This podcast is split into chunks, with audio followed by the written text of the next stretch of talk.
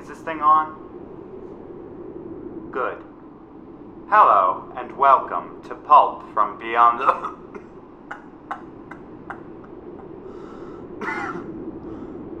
Sorry about that. This is Pulp, written by Cody Sullivan. First off, I'm sorry for the delay. Circumstances outside of my control had rendered me unable to have her internet connection. That has since changed.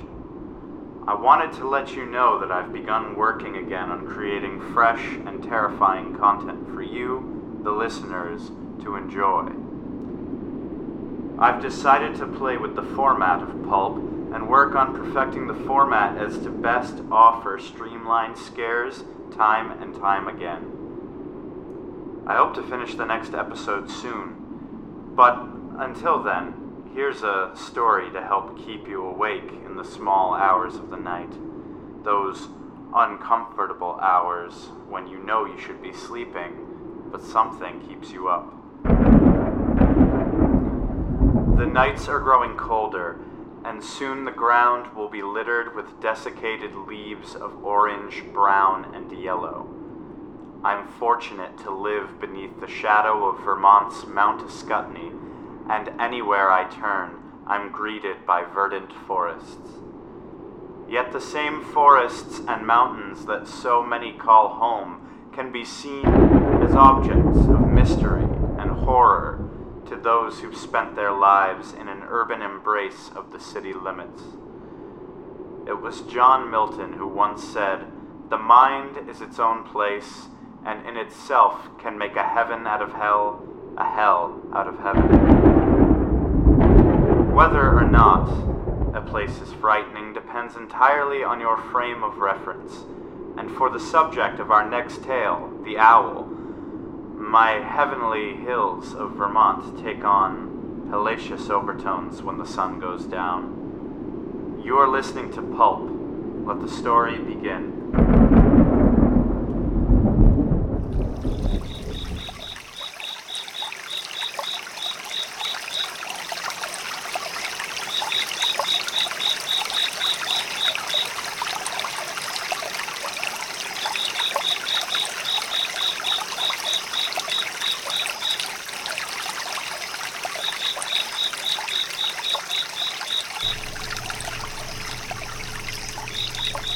I suppose you could say that I've never really been much of an outdoors person.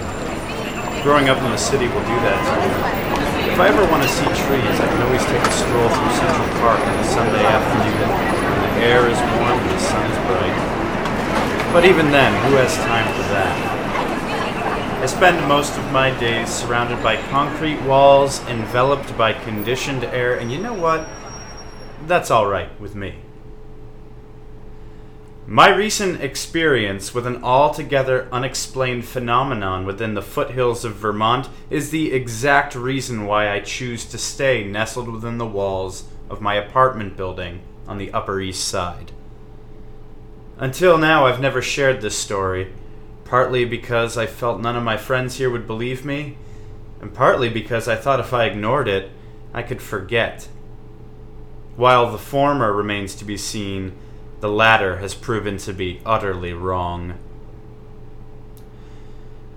It all started with me having what my therapist calls an emotional episode at work. I prefer to call it a full-blown nervous breakdown.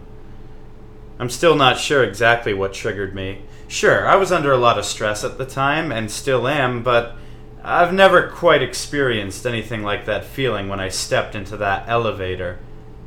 I felt uneasy at first, nervous and restless. Strangely, I found myself wishing that the doors wouldn't close. I was scared of the thought of being alone in that elevator, like something bad was going to happen. Something bad did happen, of course. Before I could shake the paralyzing fear, the doors closed in together. Through the brushed stainless steel of the doors, I could see my blurry reflection looking back at me. That was until the power went out and my world went black.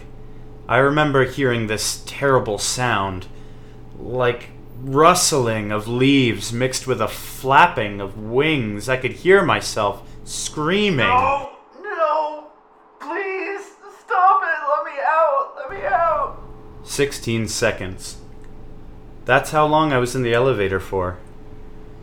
When I got to my destination, which unfortunately was the lobby, everyone had heard my screams echoing down the elevator shaft, so that when the doors finally opened, there was a small mob of concerned onlookers who immediately rushed in to help me. I wanted to tell them about the strange incident that had just overtaken me, but I must have been rendered mute from the shock. Apparently my eyes were wide open, but I can't remember seeing anyone's faces. I just felt their hands all over me. As soon as I regained my sight, I cried like a scared child curled up into a ball. My supervisor is one of the best people I have ever worked for.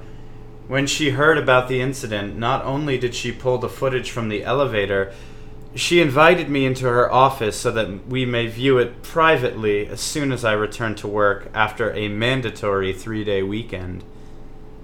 Afterward, she promised she would dispose of the embarrassing footage. I told her about how when I stepped into the elevator that the power went out and I was suddenly in the dark. I told her about the noise and how deafening it became, but something wasn't right with the footage. It doesn't look like the power goes out at all, Sam. I checked with maintenance for any sign of a power surge, and their diagnostics came up right as rain. As for the sound, well, the only thing I can hear is you. That's not right. I swear that a second after that door closed, everything went dark. Look! My eyes are wide open, but I'm fumbling around as if I'm in the dark.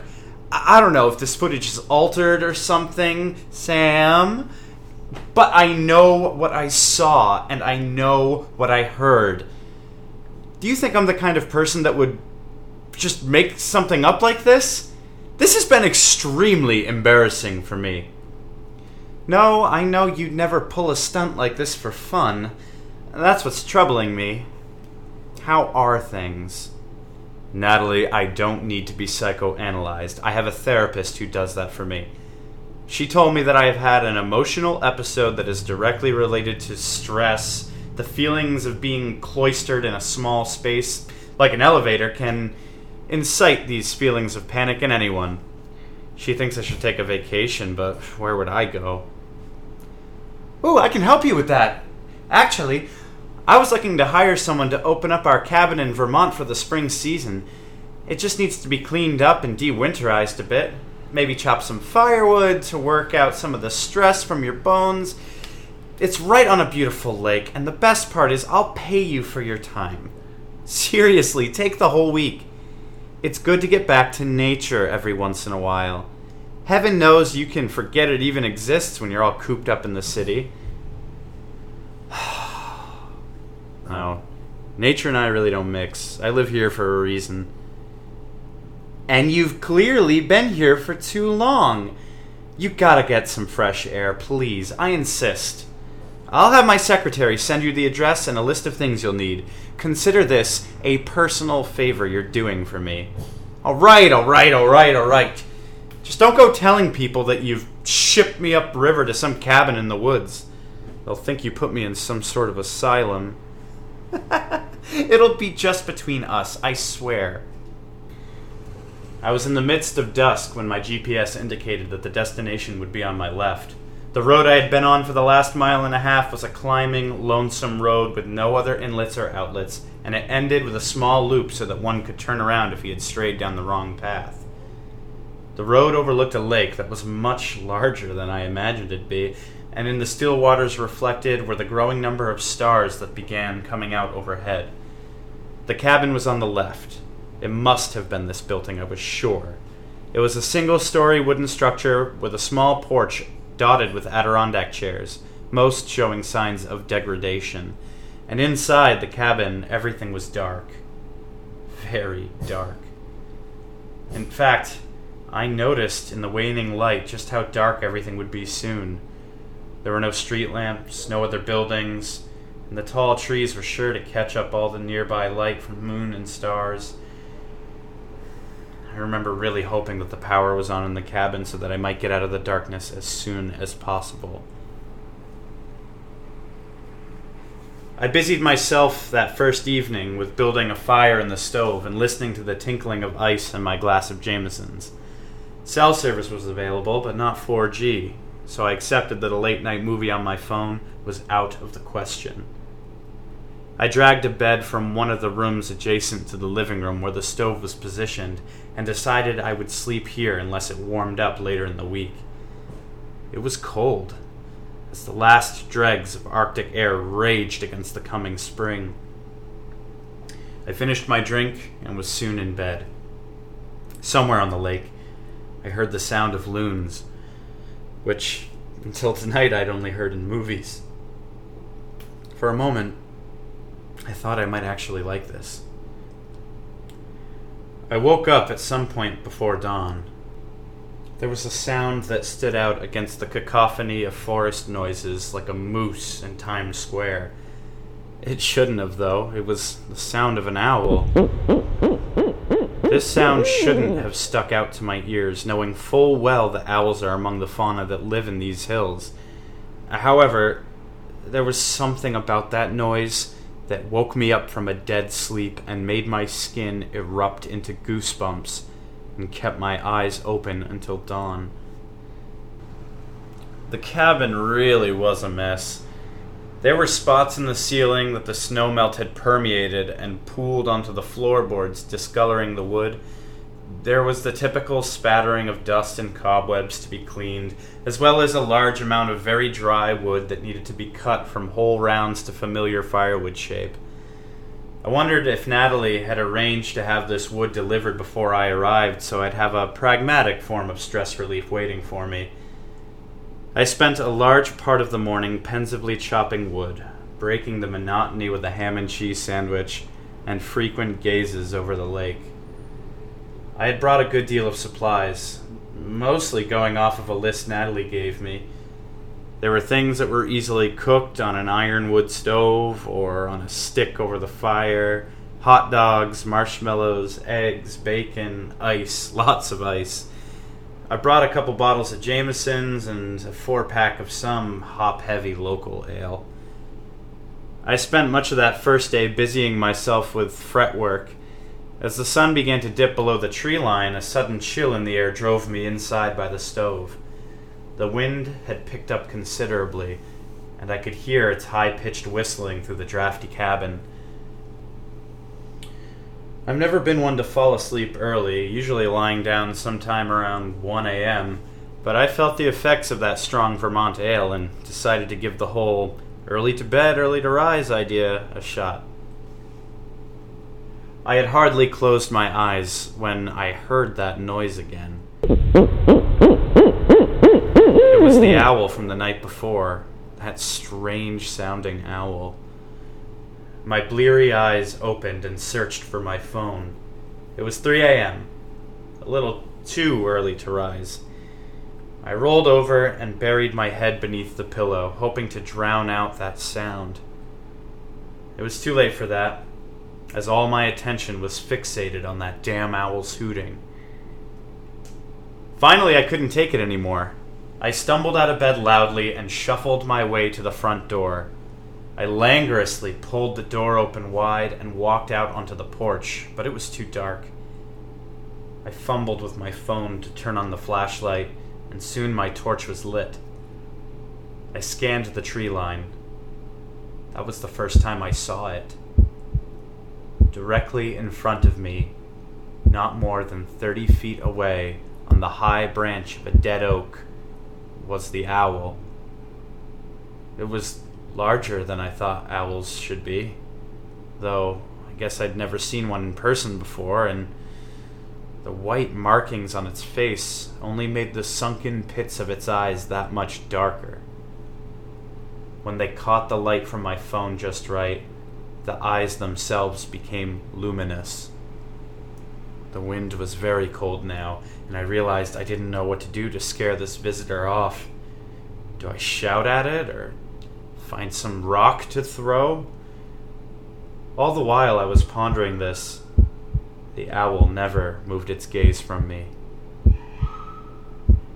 It stood frozen against the backdrop of slow-moving clouds in the late hours of the half-moon night. I raised my hand over my head somewhat drunkenly and shouted, "Ah! Get out of here!"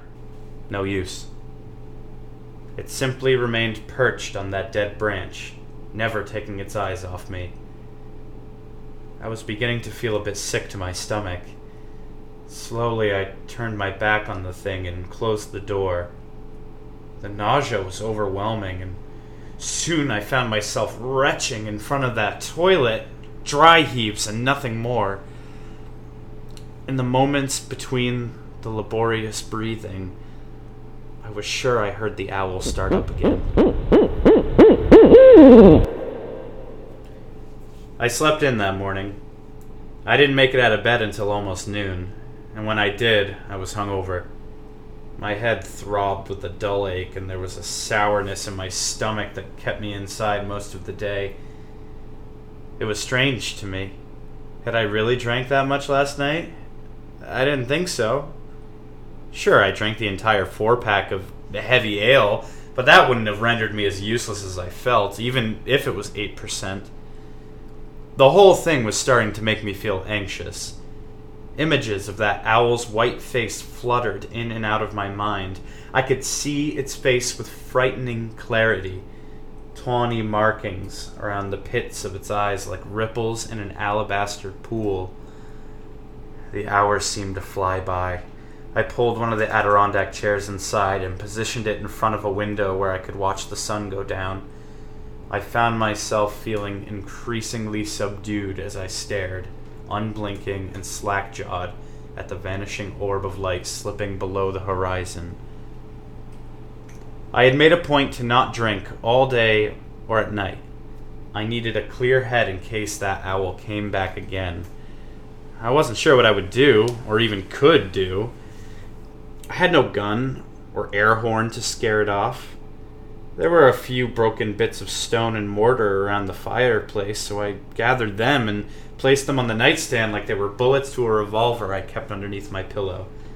I felt very foolish, like a child preparing for the attack of some imaginative monster in his closet that only comes out at night. As you can imagine, I had some difficulty getting to sleep. Besides the fact I was dead sober, I had spent most of the day in hungover repose. I felt full of unspent energy. A couple times I had gotten up and walked onto the porch to listen. Didn't hear anything at all. I took some time to close all the curtains, lock the door, and stoke the fire in the stove. I think I fell asleep somewhere around 2. But an hour later, I was jolted out of bed by the familiar noise. I sprung out of bed with great anticipation. In a flash, I had grabbed a rock and my phone. I listened for the noise. It had sounded far off, but all was quiet now. I paced the room like a stalking tiger, phone's radiant beam in one hand and a rock held high in the other. There was no more noise. Frustrated and wide awake, I cursed under my breath, lowered the phone and rock, and walked back to bed. But just before I sat down, I heard a new noise. A terrifying noise. The sound had come straight from the window in front of the chair. I wheeled around and shone the beam at the window, but the dark and opaque curtains caught the light. There were no more sounds coming from the window at all. I couldn't see what was on the other side, but I felt my skin grow hot and prickle with sweat. My mouth went dry as my breathing became quick and shallow. I moved toward the window as I slowly brought the rock up in a throwing position. I paused at the curtain, dumbfounded and terrified. I had to see what that noise was. I drew in a deep breath and exhaled sharply before extending my hand, the one holding the phone to the curtain.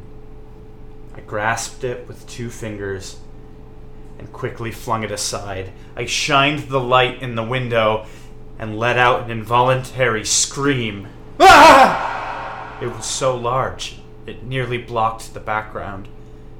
The owl was perched directly on the empty flower box outside the window, and its head was craned and bent. It was staring at me with its rippled eyes. I staggered backwards and fell into the chair. My sudden collapse into the chair must have agitated it, because it quickly swung its head in a low arc before it cried out. Without thinking, I had hurled the rock at the ghastly thing in the window. My throwing motion caused me to drop my phone, and I quickly sunk to the floor to find it. I picked it up and scanned its beam back at the now broken window. Only darkness. It was gone. For a moment, I thought I might have hit it. Perhaps it was stunned on the ground right outside my now breached cabin. I timidly poked my head out of the hole in the window and looked down. Nothing but broken glass. But, in the distance, I heard the droning echo of hooting, and the sound flew farther and farther into the woods. That incident at the window had rendered me completely useless the next day. I swept up the glass on the floor, though the majority had landed outside. It took some time to pick up the pieces that were nestled in the grass and hard to find. I inevitably cut the tip of one of my fingers as I raked the grass looking for more shards. I stared blankly at the slow pooling of blood there and slowly tipped my finger upside down and watched a couple drops fall into the dirt. I had to jar myself out of this unconscious state after a few minutes to go get a Band-Aid. I was glad that Natalie had put first aid kit at the top of my supplies to bring. Whether it was due to lack of quality sleep or simply shock at the strange events that had been occurring, it felt so easy to dissociate myself from my surroundings. I found that if I stared at the same object for more than a moment, I could feel the tension in my face alleviate and my jaw drop open.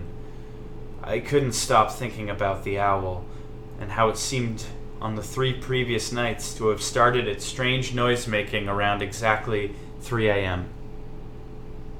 There was a part of me, the sensible part, I think, that thought I should pick up and leave. Unfortunately, having something of a scientist's curiosity about the thing, I resolved myself to stay one more evening to test my strange theory. I set my alarm for 3 a.m. and aimed to be prepared to defend myself in case I was right. There was an extra set of bedsheets that I used to cover the broken window using a few small tacks I had found already stuck in the wall. In the waning hours before dark, I walked to the edge of the woods in search of a long stick I could fashion into a spear. The idea of creating such a primitive weapon out here in the Vermont boonies would have had me laughing a week ago. But things had changed since then, and I set about this task with keen resolution. It was very hard to fall asleep that night.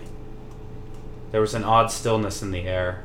Again, the surrounding forest was shrouded in silence.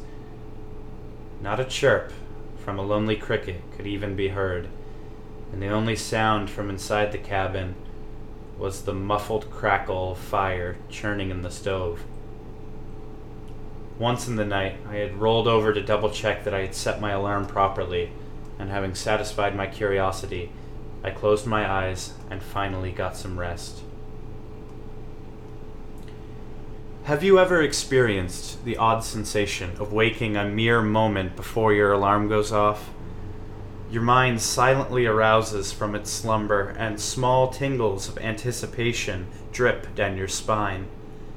I remember being a child when my alarm clock was my mother in her breakfast apron, and despite not hearing the muffled footfalls of her moccasined feet, somehow I would know the exact moment she was going to open my door. The tingling in my spine would tell me. I used to like to sit straight up in bed before she came in so as to shock her with my wakefulness. The second she came into the room, I would fling open my eyes. Well, I felt the tingling again. It started at the nape of my neck and electrically moved down to my tailbone. I noticed something odd right away. Through closed eyelids, I could tell that the lights were on. The brightness of the room seeped into my veiled eyes. I gulped as quietly as I could, slowly positioning my hand closer to the nightstand where my crude spear had been leaning. I took one last hushed breath before I opened my eyes. The horror I felt as I saw what I am about to describe still keeps me awake at all hours of the night.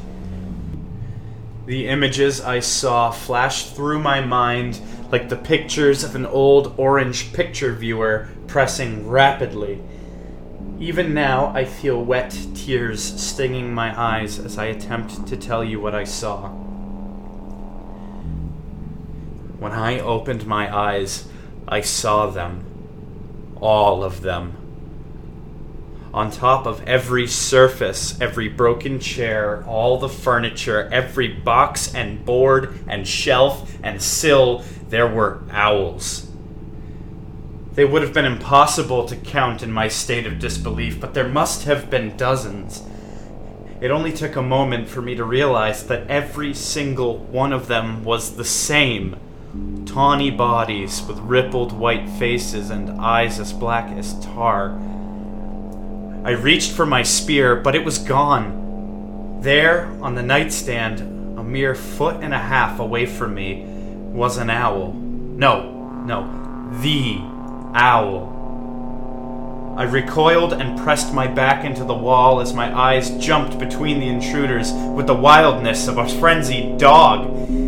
It was then that the alarm went off. Its cheerful tone filled the room, and at once, all the owls seemed to raise themselves up a few inches.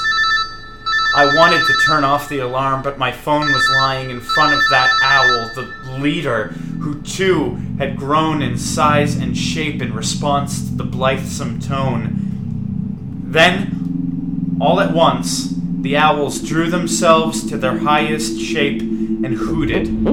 When they did, a slimy film of lids slid over the blackness of their eyes.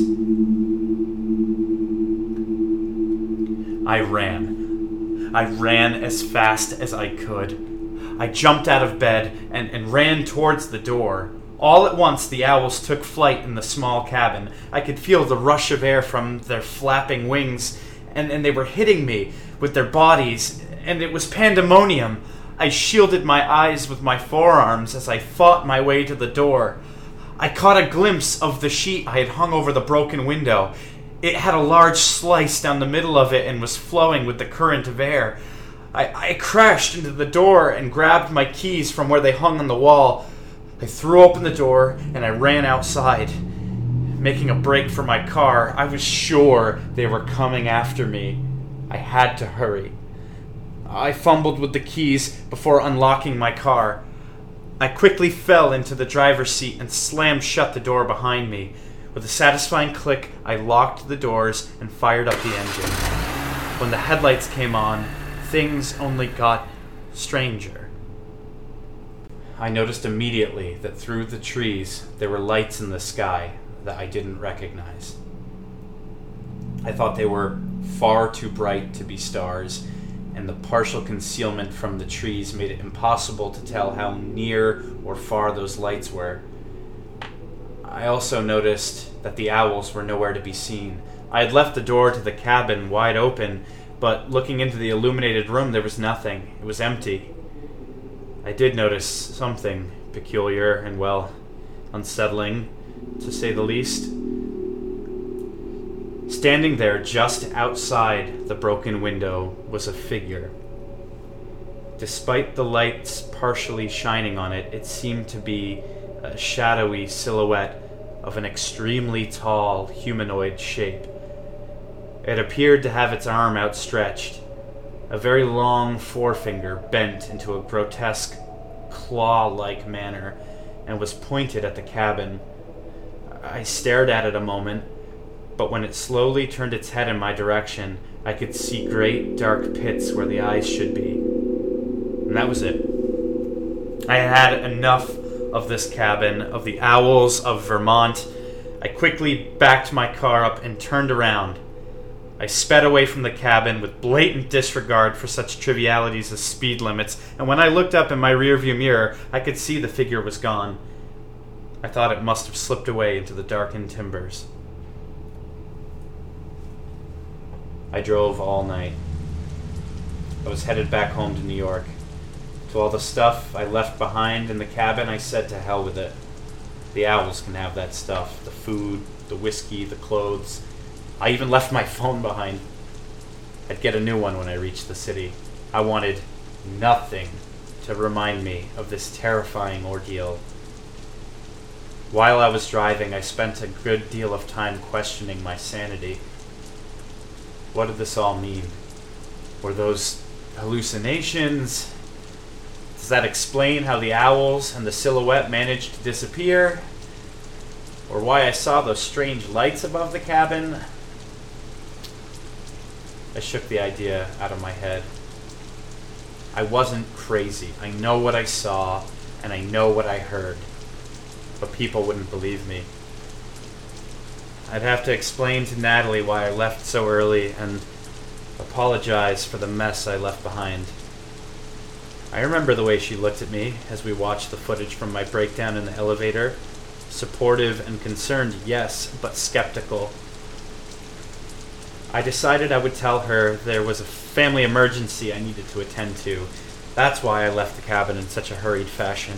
Yes, she would believe that.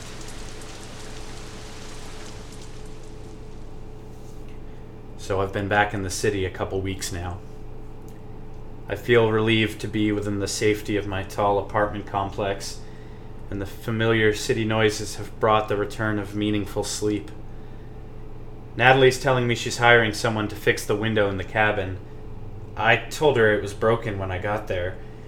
She invited me to spend a weekend there this summer with her and some friends, but I politely declined, hoping the prickling sweat on my forehead wouldn't convey my fright.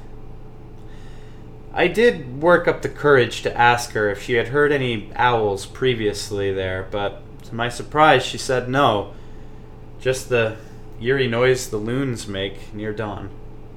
Why, she asked? No reason, I said. You may be wondering why I bring all this up, why I'm bothering to record this story and leave it on my desktop. I did it so that it could be easily found in the event of my, disappearance. You see, I've been getting the odd feelings again. The tingling sensation and familiar nausea. I think it's coming for me here in the city. Call it intuition, call it speculation, call it whatever you want. I've been waking up at 3 a.m. again.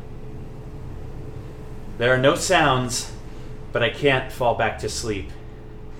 I think it found me. I don't know how. Today, I found further evidence to support this claim. When I opened the door to leave for work today, there was something on the ground.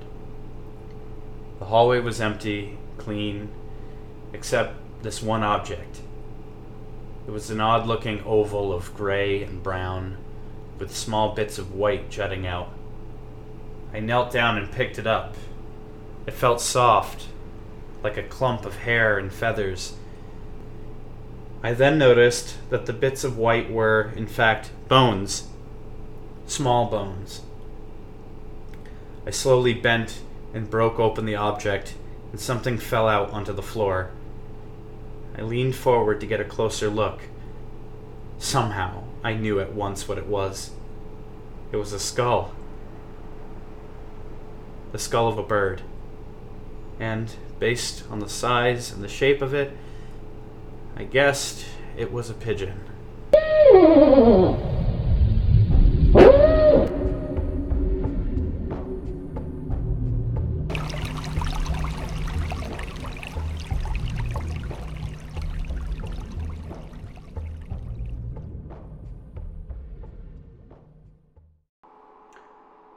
That was The Owl, written by me, Cody Sullivan. Sound composing done by Cody Sullivan and Inez Walker. I hope you've enjoyed this story, and I'll be coming back with more spooky tales in the weeks to come. Thank you for listening.